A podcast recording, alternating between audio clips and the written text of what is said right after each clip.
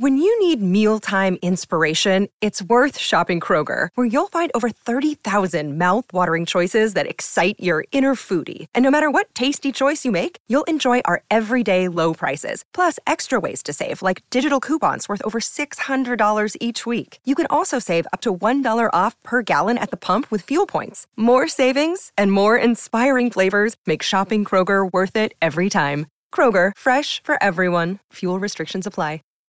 Save big on your Memorial Day barbecue, all in the Kroger app. Get half gallons of delicious Kroger milk for 129 each, then get flavorful Tyson natural boneless chicken breasts for 249 a pound, all with your card and a digital coupon. Shop these deals at your local Kroger, less than 5 miles away, or tap the screen now to download the Kroger app to save big today. Kroger, fresh for everyone. Prices and product availability subject to change. Restrictions apply. See site for details.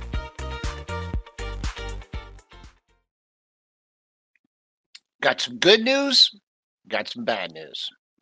Let's get the bad news out of the way. We posted our lowest close of the year, really our lowest close since November of 2020 yesterday. Good news. We're 24 handles away from that. PPI data 8:30, CPI data tomorrow at 8:30.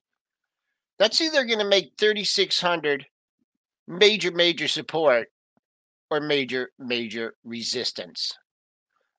Mitch, let's give the people what they want.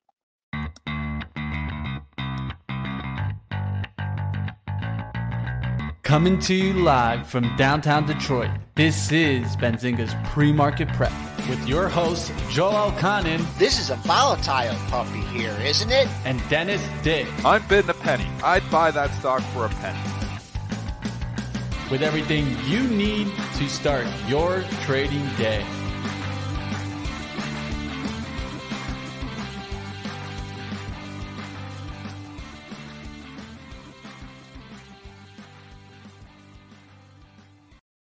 Good morning to all of you on this uh, this uh, Wednesday morning. Here we got some green on the screen. S and P's caught a bid early, up twenty four and a quarter handles, thirty six twenty three fifty.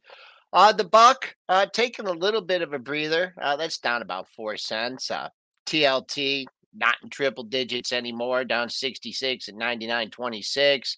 Uh, crude took a little pause from the uh, OPEC Plus rally and uh, back up today, uh, up 32 cents, 89.67. Gold down 11 bucks, 16.75. Silver trying to stay above 19, down 33 cents at 19.15. Bitcoin just hanging out at 19,000, up fractionally, and Ethereum the same way. That's up uh, $16.50. So we got the PPI, Triple D, and in Mitch. We all know it's not as important as that CPI, but uh, gives us a little action here at 830. There's always action. I mean, this market is full of action. The one thing 2022 has not disappointed in is action. It's just a matter of what direction you want that action to go in. So, I mean, yesterday's rallies, Joel, met with the overhead supply, yeah. the sellers, just so much overhead supply. It's so hard to really start a rally because there's just so many bag holders in everything. It's not just, you know, we're not just talking bag holding, you know, high growth names. We're not just talking bag holding mega techs. We're talking bag holding utility stocks. We're talking bag holding staples. We're talking bag holding pretty much every stock that's out there. Even some of the oil stocks people are bag holding now. So it's a tough market, but we do have a lot of economic data that that could potentially turn things around. PPI, I don't know if it's going to be crazy, crazy. CPI is going to be crazy tomorrow. So I don't know. Thoughts going into this again, trading market neutral because these numbers have been unpredictable. Of course, today we'll get PPI coming in at 8:30, so definitely pay attention. We'll be ready for when that number hits, but there's other economic data to pay attention to. Also, you got the EIA short-term energy outlook that could be swinging around, of course, some oil stocks out there. And you get the WASDE report. If you guys don't know what the WASDE report is, we're, we're talking about wheat, rice, coarse grain, oilseed, cotton. We'll see how the commodities are doing there. See if we're seeing any inflation coming back to seasonality in, of course, commodities. What Um, time's that at? That comes out also at 12 p.m. Eastern. So And take you a know look. what else you have?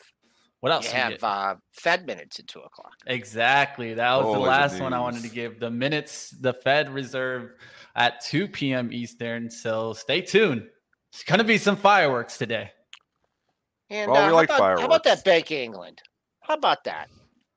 How about the Bank of submarining the England? rally yesterday? I That was mean, it, man. It That was. was not very nice. Not very, Not very nice. nice. I agree, Joel. Not very nice. We were doing pretty well, and then the Bank of England news broke, and you can see on the chart if you bring up SPY, you can see right around 240, 235, 240. We start selling off, and we went from 361 on the SPY to 356 in about 40 minutes. 50 about we sold off about 50 handles in 50 minutes. That's pretty impressive. Then we came did come off the lows, and we've come back up. But again, now you're looking at bag holder central. PPI needs we need an economic number to turn this market around. Need We some need good something. news. Some some good news. Like not just silver lining like okay the news wasn't that bad. We need like actual good news. You know, something to turn it around. Somebody hey maybe somebody big raise guidance. That would be pretty cool in this earnings season. I mean the Pepsi earnings weren't too bad, but let's be honest, Pepsi isn't going to turn this co- this stocks the stocks around here. Maybe we Well- should jump right into it, Mitch. Oh, Well, because yeah, we we'll did only have one report here, and it was pretty good. I want to give one comment here from yesterday. Uh, Loretta Mester said, and I think this was an important comment. She said, despite some moderation on the demand side of the economy and some nuisance signs of improvements in supply chain, uh, there has been no progress on inflation. So I don't know if you're going to get that number that you guys are looking for. yeah. If a Fed is literally yesterday saying specifically there has been no progress on inflation. She, they don't have the number though, Mitch. She's just looking backward looking. The entire Fed is backward looking. They're looking at the last month's report. They're looking at everything that's come out, and they would never tip their hand, even if they did have an inkling to what the number is going to be. They would never tip their hand, but I don't believe they do. So she's just saying what you know. We all know that, yeah. In the CPI data, we haven't really seen improvement yet. That's why the market continues to get hit. It will eventually start to improve. There is absolutely no doubt you will see eventually inflation come in. It's just a matter of how long the rates take to do their damage. They will do damage though, even if they don't raise anymore. They've done enough that the rates, the current rates, if they stay up here for a prolonged period of time, will equal some demand destruction, especially for the middle class. It's just a matter of time. Let's go to those PepsiCo numbers here. EPS coming in at $1.97, beating the $1.84 estimate. Sales at 21.97 billion, beating the 20.81 billion estimate. PepsiCo boosted its annual guidance, expects full year 22 organic revenue growth of 12%, previously was at 10%. They also expect full year core EPS approximately at $6.73. The previous reading and expectation was at $6.63 versus the overall estimate of $6.69. It all looks okay. So those numbers were fine. The beat is nice. The sales slightly beat. The organic revenue guide raise is good as well. The overall EPS is kind of in the line. They can say it raises, Mhm. but it looks to me like it's like with 669, 663. Yeah, four cents off. It, it, you know, it's a headline that says raises, but did they really raise? Not really. Yeah. So it was fine. It was a fine quarter. PepsiCo stock has been hit pretty good. It's a defensive issue, obviously, consumer staple that has a lower beta. We've went from 180 to 162. So you can say we've been pretty slammed into this report. I think there's room to 170, but I'm not getting all excited and chasing Pepsi up here until, again, I'm not buying any real stocks in the longer term portfolio until you show me the numbers. Show me the money. Show me the numbers. Show me the data. Show me inflation is starting to slow. Uh, I'm with Triple D on this one. I'm not not buying it here. Uh, you do have some overhead supply. Sneaking into the 168 handle. First things first, let's take out the pre-market high. I have no idea if there's any size at 68. Uh, the way we stopped at 167.79 makes me think all the stock accumulating from 64, 65, 66, and 67 is now going to have to be executed, you know, at the open 168. Uh, so that's a pre-market high. And then um, there's just some highs in the uh, above that in the uh, in the 169 handle, 160. I see 168, 169. I'd be a seller if it got in those handles, you know, scaling up. I no idea where to buy this thing. And I think it's important there is, of course, how did they get towards these sales? Well, they just increased their uh, price, right? I mean, they just pass it on to the consumer. I don't know if you guys have Well, bought have a 12 pack of Pepsi cans lately, but I'll tell you what, they're not $4 anymore. It's about double that, around 8 to $9 for a 12 pack, at least where I live. So, eh, I mean, they're how they're making it through? Well, they're just passing on the buck to us. And the And consumer paying it up. staples have the luxury of being able to do that. People will continue to buy the Coke and the Pepsi. If it's five bucks a you know case or eight bucks a case, whatever it is, people are still going to buy that. People are still going to buy the loaves of bread. They're still going to buy their eggs. They're still going to buy their General Mills products, which is probably why, to, to Kramer's point, GIS is still near all-time highs because there is certain companies that can pass it through.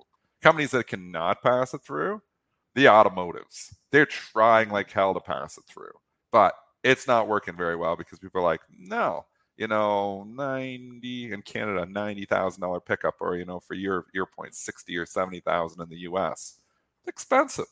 Like, nah, I'll just drive my other car for a little bit longer. Though it's a more difficult company to pass it through. So obviously, consumer staples are going to weather the storm better. But again, if the market gets ugly enough, and we know this, we've seen this happen. This is why the staples have been hit as of late if the market gets ugly enough, they just start hitting all stocks. And the biggest issue for consumer staples is a lot of them are yield plays. And with the risk free rate going higher, yield stocks aren't as attractive.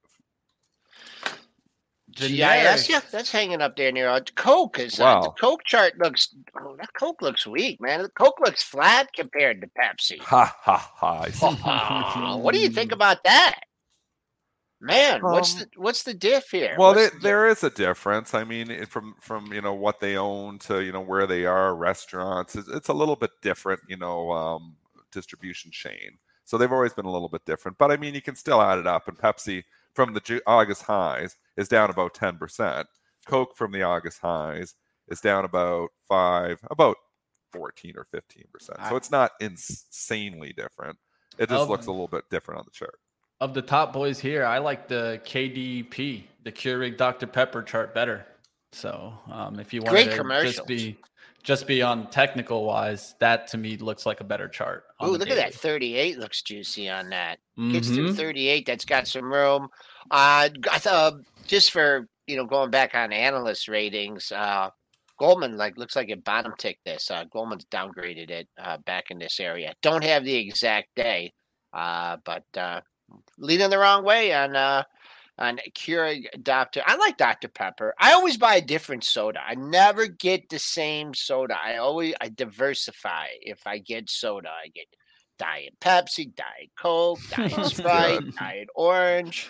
Yeah, I, I if would drink say that's soda. not normal though. I think people, I think there's hardcore drinkers that I drink what I drink. You know, it's for real pop drinkers. I'm not a real pop drinker at all. Nah, But no. if you're a real pop drinker, I think there's definitely some people that are like hardcore. No, this is what I drink. Hey, I like my Jack and Ginger. What can I say? But uh, let's keep going. Let's get to the next headline here. Let's go to Merck and Moderna. They're announcing an exercise of an option by Merck for joint development and commercialization of an investigational personalized cancer vaccine. Is there any company run better than Moderna? I mean, they were the first, you know, Yeah. them and Pfizer, obviously, but you know, so quick to get the, you know, the COVID vaccine out there. They're working on flu vaccines. They're working on cancer vaccines. I actually love this company, and the valuation isn't nuts. But the problem is those earnings are going to come down because they're so inflated from all the COVID vaccines, which are not going to sell nearly as much as they used to. So I don't know if it's a value trap or not. Um, you know, there's a, been obvious value traps along the way. Like we know we've talked Meta being a value trap. We've talked, you know, number of Zoom being a value trap. Moderna sets up as a value trap, but I'm still not sure it is. So they're doing so many other things. Can they replace all this COVID revenue with Yeah, flu that's what they have to vaccines, with potential what is it, cancer vaccine they're talking about? Yeah, yeah, yeah. And it's they're uh, like it that, that company is just run really well and the scientists and everyone they have in there seem to just be on top of things. Like, I mean, you think about Novavax and compare Novavax to Moderna. Here's Novavax still trying to get the COVID vaccine out there. You know, they're still trying. COVID, nobody's even taking vaccines hardly anymore. And they're still trying to get that out there. Big difference in the two companies, where Moderna has been profiting from this for basically a year and a half. Novavax couldn't get it together, and you can see the difference in the stock charts. But Moderna's already moved on. They're moving so, into flu vaccines, moving to cancer vaccines, and moving into other things. You know, they are definitely um, a company that has, you know, obviously benefited from COVID, but they know that they don't want to be the one trick pony. They don't want to just be a COVID vaccine company. And they are trying quickly and they're ahead of the curve. So LZC says, why not write puts on Moderna? In this environment, you can say, oh, the elevated puts are attractive, but there's so much bloody risk out there in this environment, put writing has put writers have really gotten hurt. You know, we've seen stocks come down. They're like, why not write the put on, you know, this stock? Because I'll tell you, put writing and writing options works well, very, very well. The best strategy in a sideways market. It works mm-hmm. pretty well in an up market because you're getting called away from everything if you're writing puts. But it does not work well in a down market. Why? Because you're taking on the full risk and only getting the return of the premium. So there's certain markets where it's elevated these premiums they're like oh well you're getting a higher premium to get paid. But still you're giving up a hell of a lot of of uh, you know uh, the return. So you can say oh i have got the return and you rate the puts and you get $15 or something you get 7 8 10 maybe you even get 20 i'm not sure i haven't looked at the puts on this. But there's certain environments that put writing works better. In this bearish market put writing doesn't work very well. They know how to pivot and it seems like some companies just don't. They've done well. I'm so impressed with this company. I would love to own Moderna one day, but I want to get through all of this. You know, I want to get through all the shenanigans of all the problems here right now. I would put Moderna on my shopping list again I just don't want to get caught up that, hey, okay, our cancer vaccine has failed. Okay, you know, the flu vaccines aren't as good as we thought they were. And now we're really just a COVID vaccine company and nobody's taking COVID boosters anymore. And now all of a sudden the PE starts rising rapidly because the E is starting to fall off a cliff. There's a scenario there where that can happen. So I, I if I was betting though on one of these plays, it would definitely not be Novavax. It would be Moderna. So I, I won't argue with you if you're jumping into Moderna here, but again, Boy, it's moving. It's yeah, and I'm not chasing it up seven dollars here. What about Merck? I would wait for a pullback there. Uh just a number here. Oh boy, oh boy, oh boy. A lot of overhead supply here. You've been consolidating. You're breaking out here. Well, I'll tell you right now, the first first if I was long, where's the offer at Triple D? Where's the offer? Give me an offer. Uh nine ninety one forty seven. No, Moderna. In Moderna. Oh, Moderna. Twenty eight forty. Thank That's you. the best That- offer. That's 100 offer, shares. huh? It just takes shares. it just takes seventy eight, huh? They're undercutting it. Um, I'd No, see no, if I the could get offer. lift. You asked me for an offer, not a bid. What are you asking me for? I asked for an offer, and I see it trading one twenty six, one twenty eight seventy eight. So the offer No. is lower. No, that was you know off exchange. So here's the benefits Yeah. of tape reading. It was an off exchange trade, so maybe it just showed that for a second, and then you got the off exchange market makers that'll print that thing up as high as they possibly can. Yeah, that's what it's they one- do. Oh, right- but they yeah they give you you know price improvement. So Now we're now getting it's up there. 128.70 bid. Now it's 128. Now it's 129.24 bid. We're Okay, quoting I here. got it. I got it. 129.10. Okay, that off exchange. moving. Okay. Uh, my first offer, well, one thirty would always be tempting, right? Nice round number like that.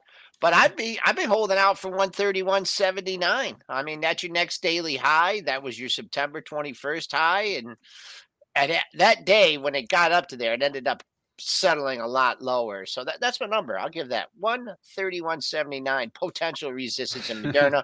Once again, I have no idea where to buy this thing. Don't hold your breath. It might be there in a second. I know the way All right, let's go to Intel news as Bloomberg is reporting that Intel is planning to cut thousands of jobs to deal with a slumping personal computer market. They're blaming the PC market, uh, just like AMD did. This PC market must be a mess. It Makes is me horrible. Not want to own HPQ No or one wants Dell. We know Buffett's an HPQ, and it's been an epic disaster for him because now you know you can see the stock from 35 to 25. PC market is a mess here as people go back to work, you know, and getting away from their homes. They don't need new PCs at home. We had this big PC boom. It was really a COVID boom where everybody's like, "Oh, I'm working from home. I got to get a PC now at home." So because they weren't bringing, there were some brought their work computers, but a lot of them, you know, just were buying PCs at home because they were at home so much they need a PC at home. That is gone. So they had this big bump in earnings for Dell and Hewlett Packard from COVID. That is gone. This PC, AMD, Intel, telling you that the PC market is soft. So that's scary to own Dell or HPQ. Intel, I am long Intel. I bought it on the way down. Never just catch the falling knife, even in your long term investment account, because you get punished for doing it. I bought it about a month ago and I'm already down, I don't know, like 18 or 20% in this thing. Yeah, so it's been an absolute dog. down a lot. Dog is a dog is a dog. You think, oh, I sold it at 53. I'm rebuying at 32. I'm scalping myself, you know, 20 points here. And you just pooch away another eight points here. So now the stock's got to go up like 40% for me to get back to break even. So the fun with math falls, you know, 20 got to go up 30, and it's just a mess. So Intel, obviously a mess as well, but you know, Nvidia and AMD have led the charge on the downside here as well. Uh, getting a little pop off this, up 20 cents. Nothing really to speak of. Uh, still, well, what was yesterday's high? If we can chat. Oh, well, first things first, you got to take out uh, 25.48, and I think you see more sellers at 26. Uh, just an ugly looking chart, tight range yesterday. So maybe sellers sellers will get exhausted here uh, eventually. But uh, first things first, 25.48. Uh, that was Tuesday's high. Overhead supply central. It's every stock's problem right now, but this Intel chart has just been smooth on the way down. Bad buy by me.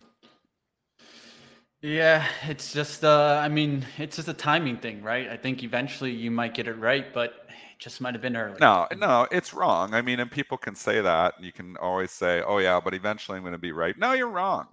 You were wrong because you could have bought it a hell of a lot cheaper than that. So you know, a, a buy, you know, is is right or wrong. You know, when when the stock falls twenty percent, and you know after you've bought it three weeks ago, people justify, "Well, it's coming back eventually. I'm just going to be really happy with that buy eventually." No, you bought it at a bad price. It was a terrible buy. So again, what did I do wrong? You know, I'm separating my trading from investing, which is good, but I'm using that. You know, you still shouldn't be trying to catch the falling knife even in your long-term investment account. Wait for the stock to start going down. You get caught in the value trap of Intel, and that's what it was. I got caught up in this value trap. You're thinking, oh yeah, you know, eventually this stock's going to turn around. It's back to five-year lows here. I'll be happy with that. No, you buy at 32 and it's 25. Bad buy my own psychological outlook, but I, I, try my best not to think about them as being right or wrong, just as a loss and a win. Uh, but hey, to each his own. I don't wrong. think it affects Dead Dennis wrong. and that doesn't affect Dennis in that psychology. What ha- you have to do, and this is an investment, it's not a trade, but what you have to absolutely do as a trader is quick, quick to admit you're wrong. That would never be in my trading account that long. The long-term investment account, I kind of manage it differently. I try to hold stuff.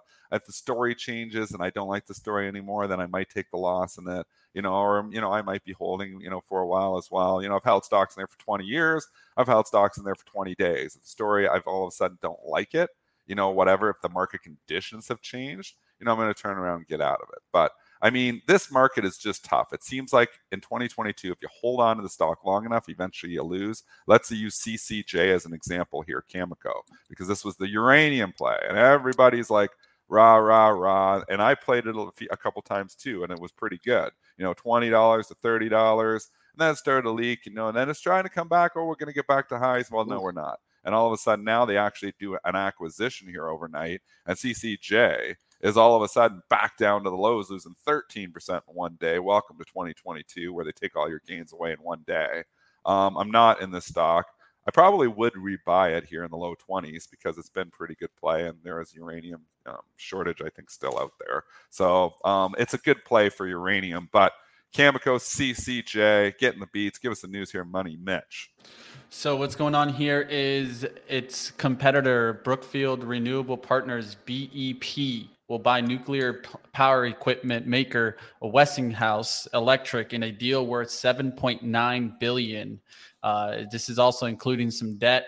Um, and CCJ getting hit hard off of this news, tumbling Yeah, and they're down in it too, 11.5 so- percent. They're going to own 49% of the company too. So we know they punish companies that are acquirers in this market and they don't ask Yeah. much about it. So that's what's happening here. They don't want you paying up. They don't want you paying Yeah. up in this environment for other companies and they kick the crap out Yeah. of them. Yeah. 22 is a big number, Joel. There you go. Yeah. Uh, the first thing I want to point out on the upper right chart, and uh, you know, it doesn't always work, but uh, you had that strong move up to 31, and then you came back down, and then you know you tried the old retracement, and it this time it really worked, right?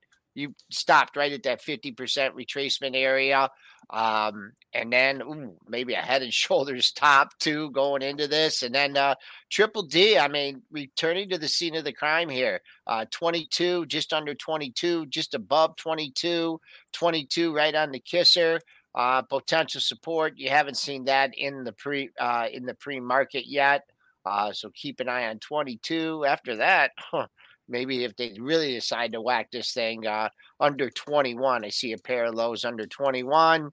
And if you're looking for a rally and a change of heart here, 25, yesterday's low, that's going to be resistance today and going forward. We're gonna get PPI here in about three minutes. I'm gonna Yeah, take we off are. in about two minutes, and if we get a lot of chop, I'll probably be gone for a few minutes. If it's quiet, I'll be back. I think I might be gone for a few minutes though. Got a surprise guest for you guys. We like surprise guests. Yep. Mitch doesn't even know.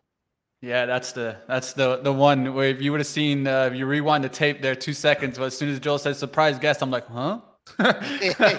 All right, but PPI month over month, September estimated at 0.2. Prior was a negative 0.1. We will see what happens here. Do I think this is going to move the market much? I think we're already kind of in a little bit of a rally mode. Unless that kind of turns around, that I wouldn't expect too much there. I think it actually could They're give buying it them into a little though. boost. Yeah. I, I, I, I have a feeling we're gonna we're gonna get a little boost. You know, one thing that told me that yesterday was how we kept recovering around kind of that 357, and we just recovered, recovered, recovered. Even though we were cracking through lows, kept coming back. All right. So what do we got? Oh, I guess I could get this hot CPI data thing off here, off the dailies. That was a long time ago and really rocked the market. Uh, but what am I doing? Oh, I don't want a daily. We want to have some fun. We want to go to the one minute chart here. And I'm not jumping the gun on this one. I always jump the gun. I'm gonna wait. I'm gonna wait to see. What are, we'll see. We'll see. I let the algos fake me out. What what are they expecting? It's uh you said it. 0.2, 0.2, prior negative 0.1. Okay. All right. Well, um, well, let's see. I, my uh, sheet with my levels did not print up, so I'm a little bit. Uh, but I know, I know what my level is on the upside here. If they if they like it, 53 and a quarter. That's another 20 handles up. That was the high from yesterday. That was also Friday's close. And we all know what happened last time it got back up to 53 and a quarter. We completely fell apart. So that's 20 handles away on the upside. On the downside, that's going to be a little bit tougher of a call. Uh, if they hate it, I mean, and they whoop it, uh, that pre-market low is down at 96 and a quarter. You had the close right in that area too, uh, at uh, 99 and a quarter. So if you're looking for a little bit on the cheap, that would be it. It is eminent. The data is eminent. The algo jumpers are being being coy here. Our last number bef- last number that we got it gave us an indecision candle a nice little inside candle so we'll see what happens today um, and that was a negative reading right so let's see what happens now what will happen towards it here it goes September PPI eminent. Wow, but it's tight here. It is wow. It is the uh the uh no one's really we have no one uh jumping the gun here with the special extra feed.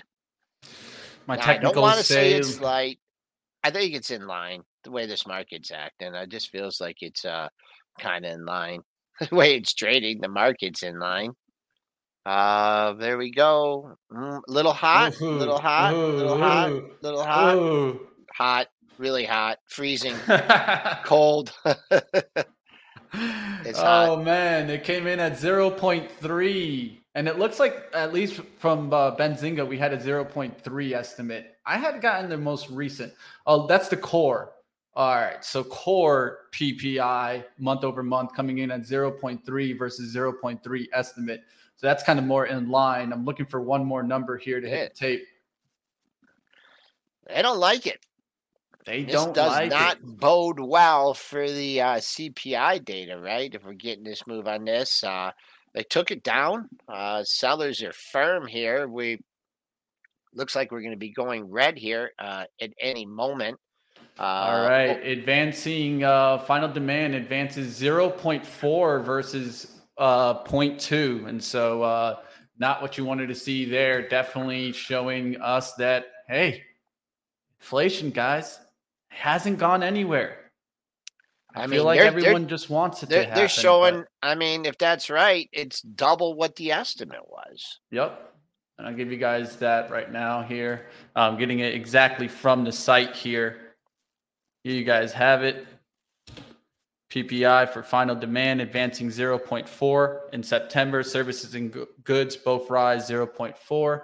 And I'll give you guys the site right from the uh, Bureau of, of course, the U.S. Bureau of Labor Statistics. Here you guys have it. I'll actually just throw it up in the chat if you guys want to go deeper into the report. You guys can go ahead and do so.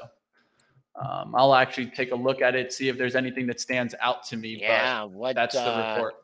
Yeah, it. Um, trying to think here. Well, the I mean, the only the only positive that I can see right now is that you know they haven't taken the market red. It sure feels like that is going to happen here uh, momentarily. That close, we did have the low close for the move yesterday. Uh, that was 99 and a quarter. I think if uh, if anything, this just kind of gets people, you know, more and more worried about the um, uh, the, the you know the CPI data coming out tomorrow. So uh, pre-market gains almost have completely evaporated here. Uh, trading it uh, trading still up nine handles for now. Triple D might be a little busy on this one. We definitely think, had some movement. You notice how there was no head fake up on this one. You yeah, know, yeah. yeah. This I- was it just it just held and then it went down. You got any comments on the price action? Yeah, Mac? well, well, there's someone that has a great question, and I think it's an important one to address. We can ask also Dennis because maybe he's doing better than we are in this. And uh, okay, Chaz asking about how do you even trade this?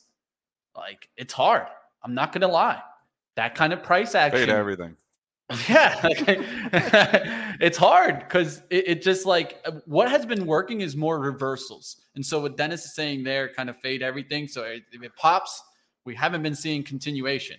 Any bullish setup, it sometimes gets right to resistance, then comes right back down all the way to support. It's just truly difficult to trade in this market.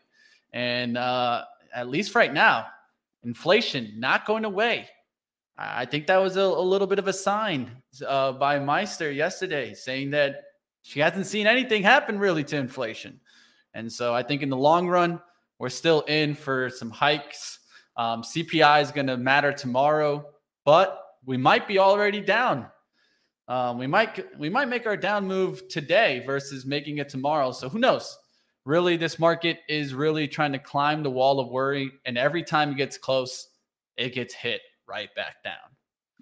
All right. Why don't uh, uh, Triple D is probably in the trade cave? Why don't uh, we go on and bring on our special guest uh, joining us here this morning? Uh, we got none other than Luke Jacoby.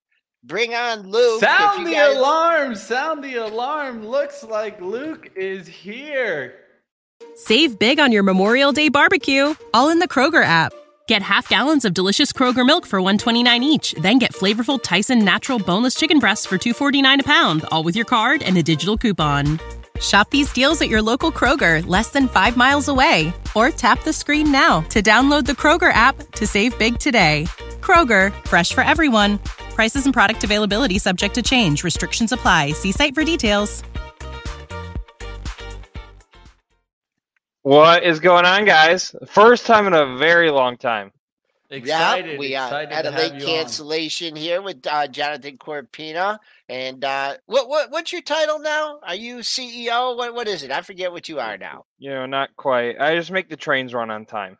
You make the trade. Hey, my guy, my guy. What I got to say about that? Sound the rally horn. Luke is here. Let's get to it. Let's talk sounds about like, what sounds you've like been a seeing shofar. Uh, in the markets. the hardest working man on Wall Street, uh, Luke Jacoby. So, Luke, um, inflation, inflation, inflation, inflation. Had now I know your favorite restaurant, McDonald's. Have you seen rampant inflation in what you eat at McDonald's?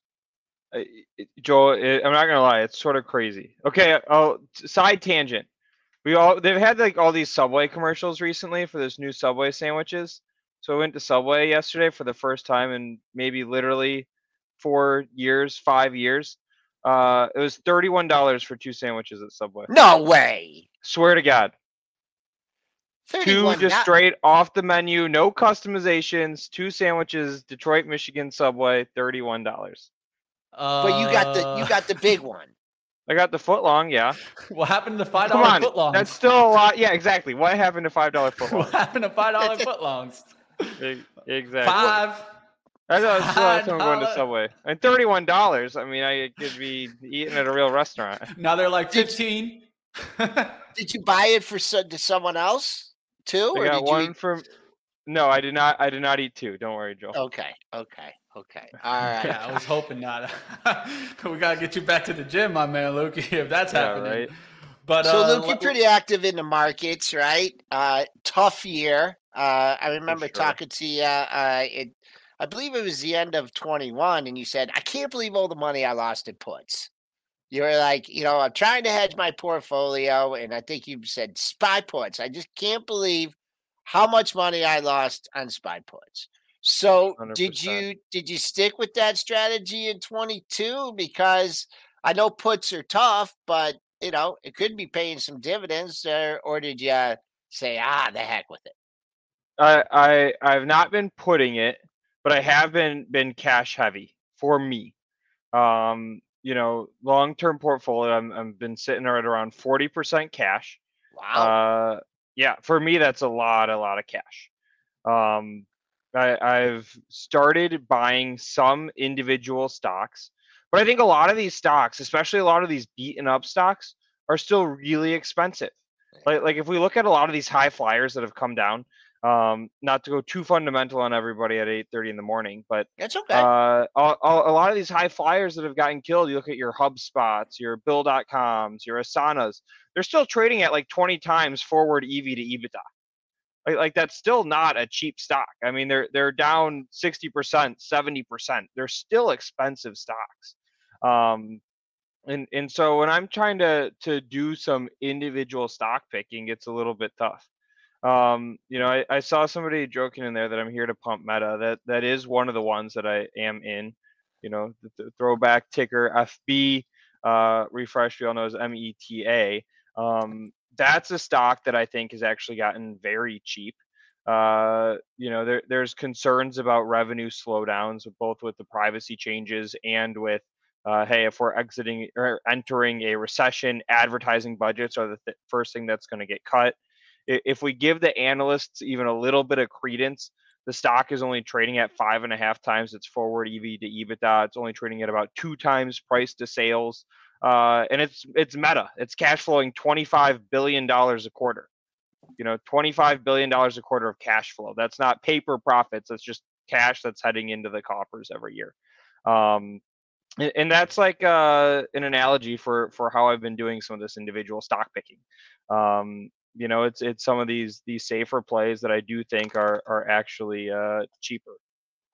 What are you doing with some of the cash? You keeping it under your mattress, or you're getting, you know, you're getting uh, that three, three and a half, four percent that's out there. Yeah, I was gonna say interest rates are going up now. that doesn't hurt. Uh, here's the other thing that I think is interesting, Joel. Uh, investment grade corporate bonds. Investment grade corporate bonds now are trading six and a half or paying six and a half, seven percent yield. Is that outpacing inflation? No, it's still not outpacing inflation. Uh, not a not a ton is right now. Um, and and and again these, these are investment grade double Right. a triple a rated corporates these are not junk bonds these are not c's these are not triple b's um, you know this is an asset class that held up relatively well in 08 09 It did. uh, and if you can buy these investment grade bonds at six and a half seven percent yield um, or you know the the people start buying the bonds up and you can sell them for some gain on the principal in the future uh, that i don't think that that's a horrible idea either I did. I had a lot of those. Um, got back before the financial crisis. I was just kind of conservative after 9 11. I remember, and like they were really good rates. And then, like, they kept coming down. Like, the, clo- the closer that, you know, we were coming up to the financial crisis, whenever I came to renew them, they kept coming down. And then they just got to a point I can remember this was just, you know, I had a bunch of things come due at the same time. And I, I was a little nervous about the market. Didn't know what was good the the financial collapse. And uh, Royal o- Beaumont Beaumont Hospital had um these this money market two percent. And I'm like, oh man, you know, I'm like, I gotta have, you know, it just can't be so. So I, so I, I, I, I took what I had with these things that rolled over. I took the two percent, and then the financial crisis hit, and I'm like, well, you know, at least I got, you know, and I can roll that over. And then when the financial crisis hit, they they stopped that they stopped that guaranteed rate. So, uh, but just you know, to talk about the advertising end of things, you you know, you're you're in the the, the heat of it. Uh, you know, with Benzinga, you guys do some advertising and stuff. It's uh, um, you know, could it also be, you know, pe- these companies are going to have to advertise more in a tougher environment, like go after that customer? Could you look at it, kind of take a, you know, uh, an opposite end, or you think just sales are down, wages are up, we got to cut expenses, we're going to cut it in advertising? Yeah, I, I think that's an optimistic view, but I think it's too optimistic ba- based on what we've seen. All right. So the advantage that I have that we're sharing with, with you guys is that Benzinga.com has an advertising business. Um, you know, we know what 2021 looked like and we know what 2022 looks like. And I'll tell you, it was a hell of a lot easier in 2021. Everybody was making money, cash was flying around you know performance didn't matter metrics didn't matter advertisers just wanted to spend they wanted some vanity metrics etc we hit 2022 um, and the results of advertising really matter uh, we fared compared to our competitors we fared really well. We're actually up on a year over year basis because we do have an awesome audience that's you know all all you out there plus everybody who reads benzinga.com um, you know and when you see some of these brokerages that may have been advertising on people.com you know and, and some of those types of sites are now trying to really rein in and, and be more targeted with, with how they're spending their advertising budgets. Um, but across the board you know there's uh, the first thing that's gonna that always gets cut is advertising and, and that's been our experience too is that gross budgets have come down. The the conversations that i have are hey guys we like you but you know i'm going to cut my advertising budget before i cut half of my marketing staff it's Okay, one other thing remove. that's kind of has kind of been a, a little bit of a saving grace for me this year, um, and it, it abs- did absolutely nothing for years. Uh, was uh, you know some some commodity funds? Is it you take have you deployed any asset into any commodity funds, and would that be uh, somewhere we'd be thinking of uh, deploying some of your forty percent in cash? Yeah, actually. So so no, I haven't really. Um, I, I maintain like a, a nicely balanced ETF mix. So I, I've I've got a little bit of commodity exposure, but no Mhm. sort of overweighting. Um, I think precious metals are actually really interesting. Um, if you look, every asset class is sold off this year, except for U.S. dollars. Basically, you Yeah. know, fixed income is down, equities are down, gold is down seven percent this year. Um, once people decide to start just hoarding cash and starting to allocate, I think precious metals could be one of those earlier places that they start reallocating to before it's equities or maybe before it's fixed income. Um, again, just surprising that all three of those are down in the same year. Do you have any opinion on that thesis, Joel? Uh, it's just sell everything. You know, it's just it's you know been uh been that kind of year, and uh you know now we're you know we got some some bad news in the PPI that's going to make people uh nervous about uh about the CPI. Um, unless I, Mitch, if you got anything, I got one more question for you. Oh, you know, I'm in the uh, background too, so I'm gonna. Okay. I, I, I had to get on before Luke. Luke, at those 8:30 numbers, sometimes I pop off the show just because the volatility is too crazy, and I pop back. But I had to come back on for my man Luke because I haven't talked to him for a while here on the show. And I there mean, we go. yeah, I'm listening in the background here, and and you and it's it- it's such good information to get from Luke because like he is running an advertising company. He's kind of on both sides of this too. I mean, you know, and you can get a feel for the retail trader as well because you have so many retail traders that are your customers. I mean, what is the retail trader saying here? Because obviously it's been a very difficult environment for them. In 2021, they're spending, they're trying to get in there, they're trying to learn more. And I mean, obviously, 2022 has been a year where a lot of retail traders have really suffered here. But I mean, if Benzinga can be up year over year in a year like 2022, eventually, you know, the retail trader is going to come back. Eventually, we'll get back into another bull market. Eventually, we're going to get into better markets for long only traders here.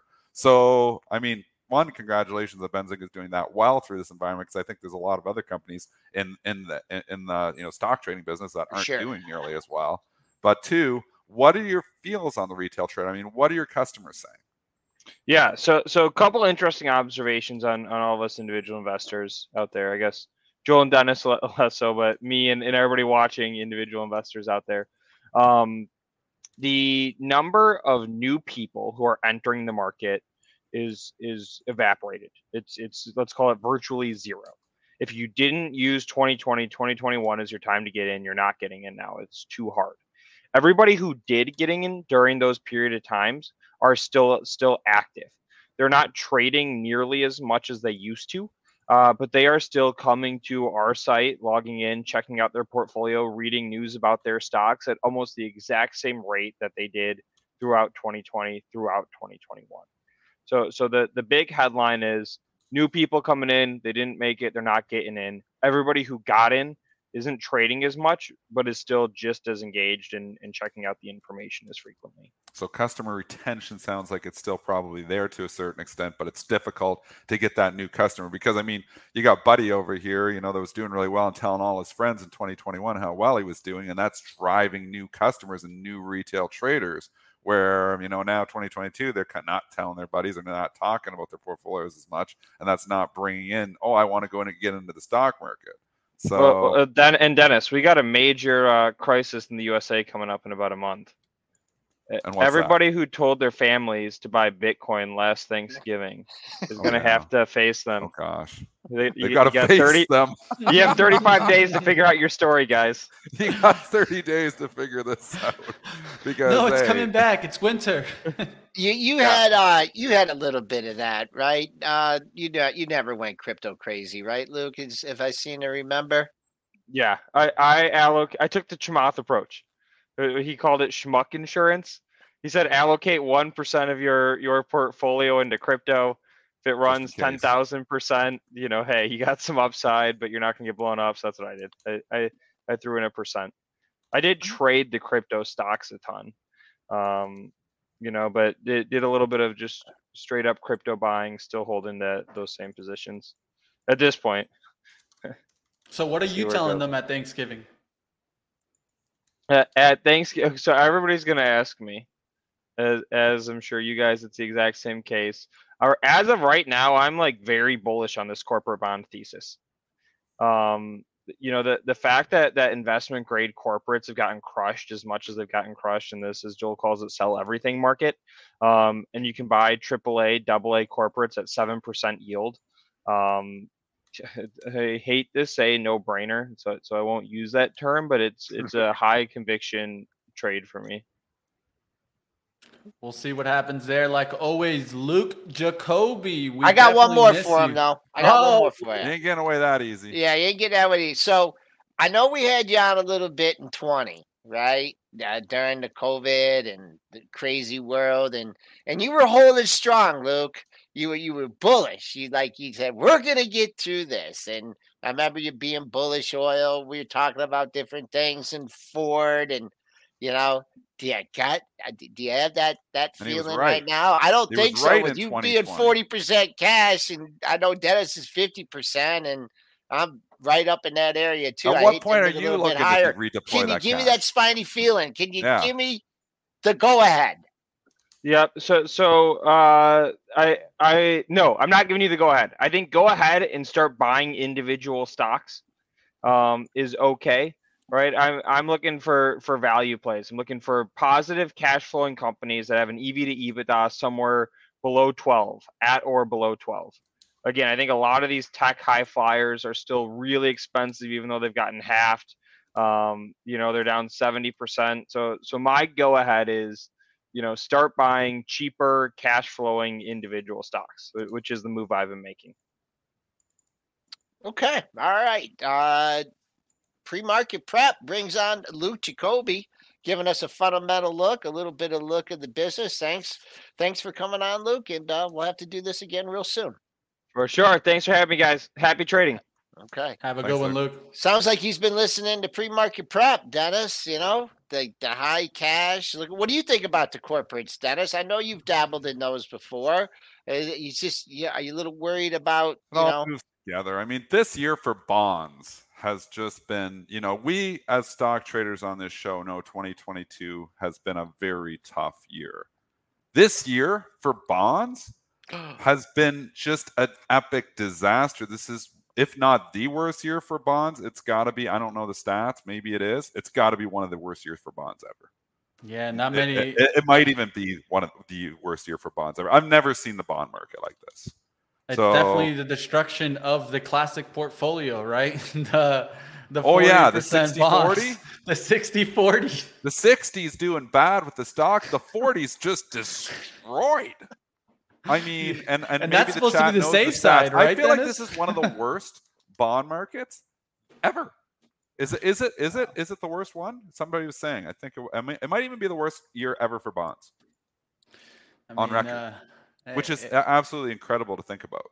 So I mean, we've always talked stocks, but if you we were a bond show, just talking bonds, and I don't know if there is a lot of bond shows out there because a lot of retail, you know, straight up interest in that, but it has been an epic, epic, epic disaster of all disasters. Tough, tough market. So, what Yeah. did you see out there after the number? I mean, Uh, uh, just buying a little bit of the dip. I mean, we got back near scratch, so I was using that opportunity. I came in a little bit, just a wee bit on the short side, so it actually was good for my day trading portfolio. Um, not my long-term investment portfolio. It's always long. People say, you know, when you're short, oh, you're short this market, you're in it down. Not the case.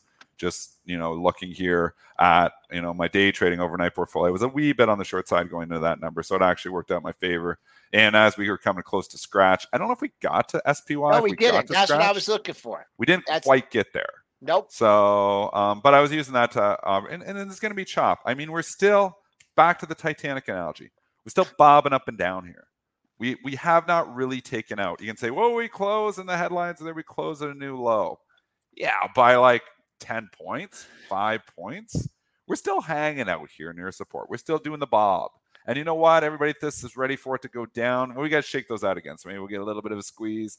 But again, tomorrow's data CPI could change everything. My opinions could change completely in 24 hours. So we need to see what exactly that number is. Is it hot or not? And if it's hot, Katie bar the door, forget about the lows. We're going a hell of a lot lower. If it's not, if it's a little bit light, if it's wishy washy, we're going to do the Titanic bob maybe for a while. If it's light, that's going to be the green light to say, hey, let's put some risk on.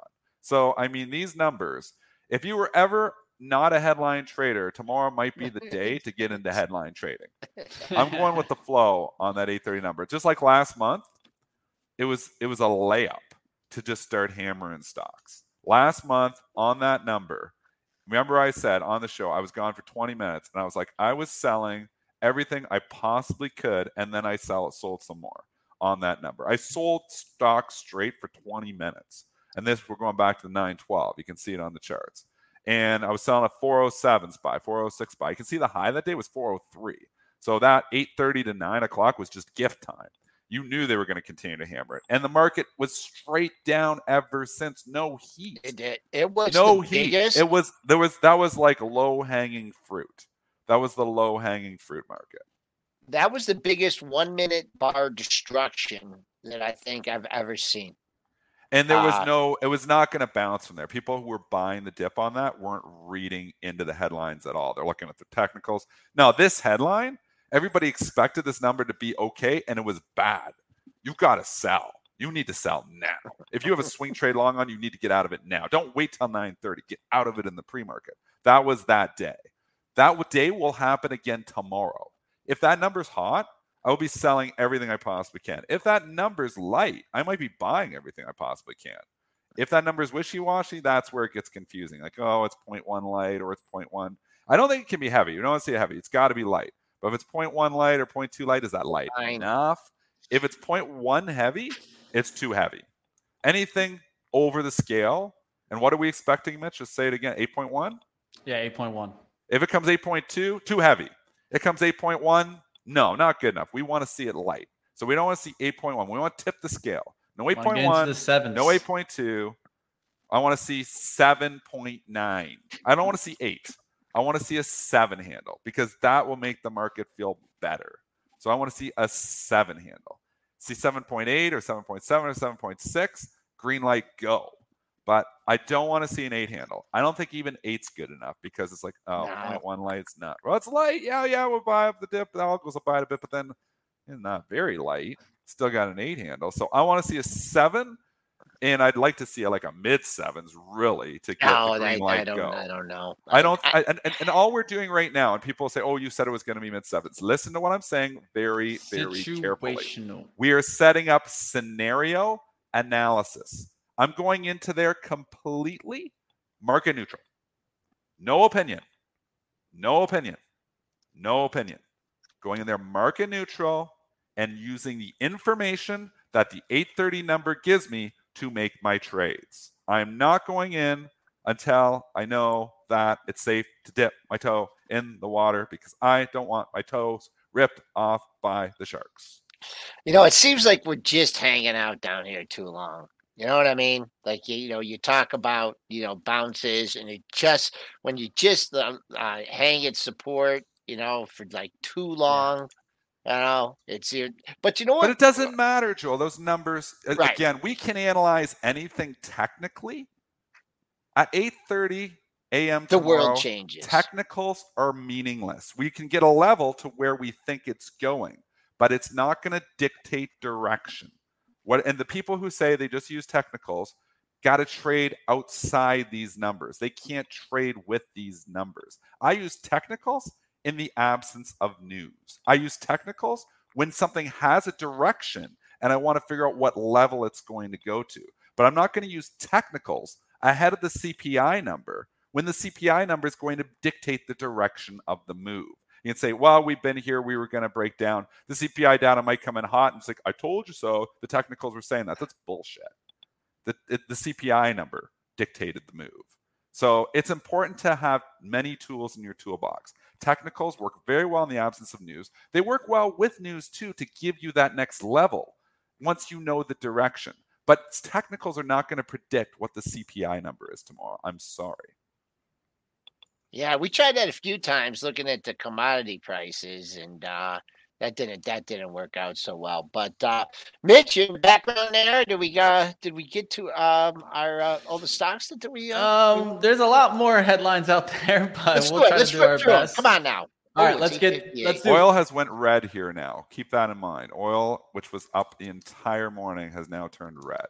So that changes a few things too. You know, obviously we t- saw this inverse relationship starting here between oil and stocks to a certain extent. Yesterday, you know, maybe not, but in the last week we've started to see it. So oil coming down and going red here today, maybe not bad for stocks. Again, it's going to be nervousness and jockeying ahead around the CPI number. Lots of balls to juggle. We did get a pre-announcement from Philips shares down after the company said its third quarter core profit would be down 60% from a year ago. The company said it would take nearly also a 1.3 billion charge against its value of its troubled respiratory care business. So What stock uh, is that? PHG. Oh, PHG. Okay, I thought you said Philips. The European company. Oh, So again, remember this is already trading in Europe. This has been trading for four hours, so we don't have to guess where it's going to open. It's open. Our price, our ADR price, simply chases the European price. So we know it's down 11%. It's going to be down 11%. What an epic disaster this investment has been as well. 2021, the high was $61. It is $13. This is like at a certain point in time, Philips is probably going to be a buy. It's a company that's been around here for a long, long time. But are they burning cash now, Mitch, or were they still making money? Uh, I'd have to take a look into it. I was I don't keep up with this one. Like, let me I could pull it up for a second. Well, I'm just curious what their numbers because you were saying it was a guidance lower. That's that's hitting it. Yeah, yeah. They um they're saying that their uh, core profit would be down sixty percent from a year ago. That's pretty bad. um, yeah, but is the core profit still profit? well, well, revenue growth is in the negative, so um, I don't think they're making money. Okay. So regardless here, Philips has been a company that's been around a long, long time. Again, you know, if you bought a 13, you'd be happy five years from now. I don't know. I don't know if we're any of us are going to be happy five years from now. So lots of things to think about here, but epic disaster for anyone on the long side of this thing in the last year. Yeah, negative 22 million on their income. Um, that's their net income. So it doesn't look good. Uh, let's All do right, I'm going to wrap up here just real quick. Uh, that, you know, that pre-market high, uh, that kind of looks like a little bit of a, a pipe dream now. That's uh, 35 and a quarter. Uh, if in fact we turn around rally mode, yesterday's high right above that, I think you see more sellers at 53 and a quarter. Looking at the downside here, uh, as always, unchanged is right there with the, you know, with the pre-market low. And uh, between that, we have the, the lows of the move. So we'll see. Uh, right now, the Bulls are under siege. So uh, take it away, guys, and uh, I'll be back at uh, at ten thirty pre-market prep with stock odds.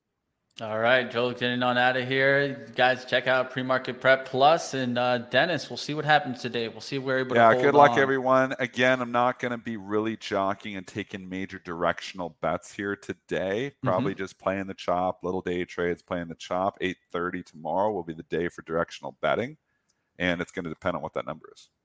So, All right. thanks, Money Mitch. Of course, Dennis is getting on out of here, going to do what he does best and get to his trading action. I do want to let you guys know in on a great premiere that we will have. Guess what? Tomorrow, don't miss it. 10:45 a.m. Eastern, we're going to release our New York Stock Exchange tour, an exclusive tour that was given to us by Jay Woods. You guys have seen Jay Woods on right here on Pre-Market Prep we will be giving that exclusive tour of the New York Stock Exchange. Of course, you can't get this tour unless you know somebody that works at the New York Stock Exchange as it's closed off to the public. So don't miss it. Check out a little bit here. I got a little sneak peek for you.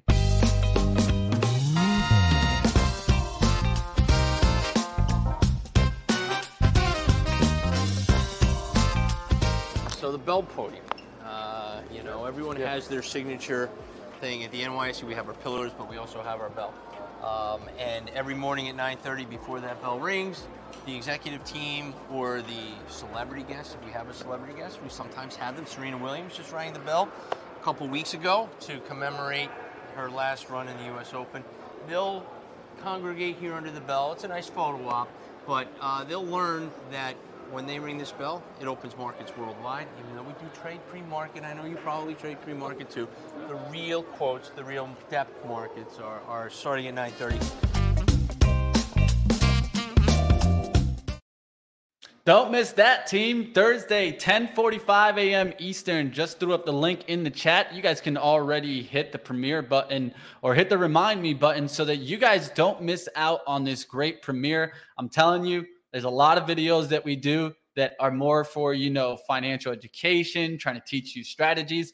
This one's pure fun, pure entertainment. Come get some entertainment tomorrow at 10:45 a.m. Eastern. Of course, there'll be fireworks in the morning with the CPI report. And then at 10:45 after some live trade in action, we'll get you to the New York Stock Exchange tour.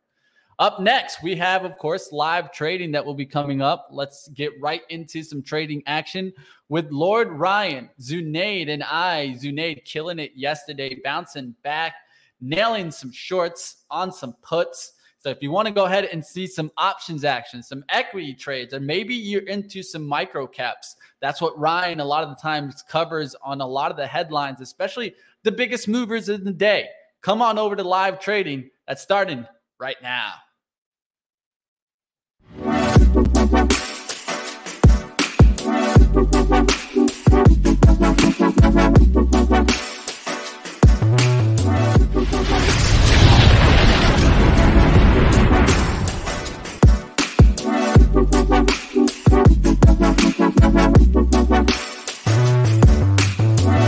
Save big on your Memorial Day barbecue, all in the Kroger app. Get half gallons of delicious Kroger milk for 129 each, then get flavorful Tyson natural boneless chicken breasts for 249 a pound, all with your card and a digital coupon. Shop these deals at your local Kroger, less than 5 miles away, or tap the screen now to download the Kroger app to save big today. Kroger, fresh for everyone. Prices and product availability subject to change. Restrictions apply. See site for details.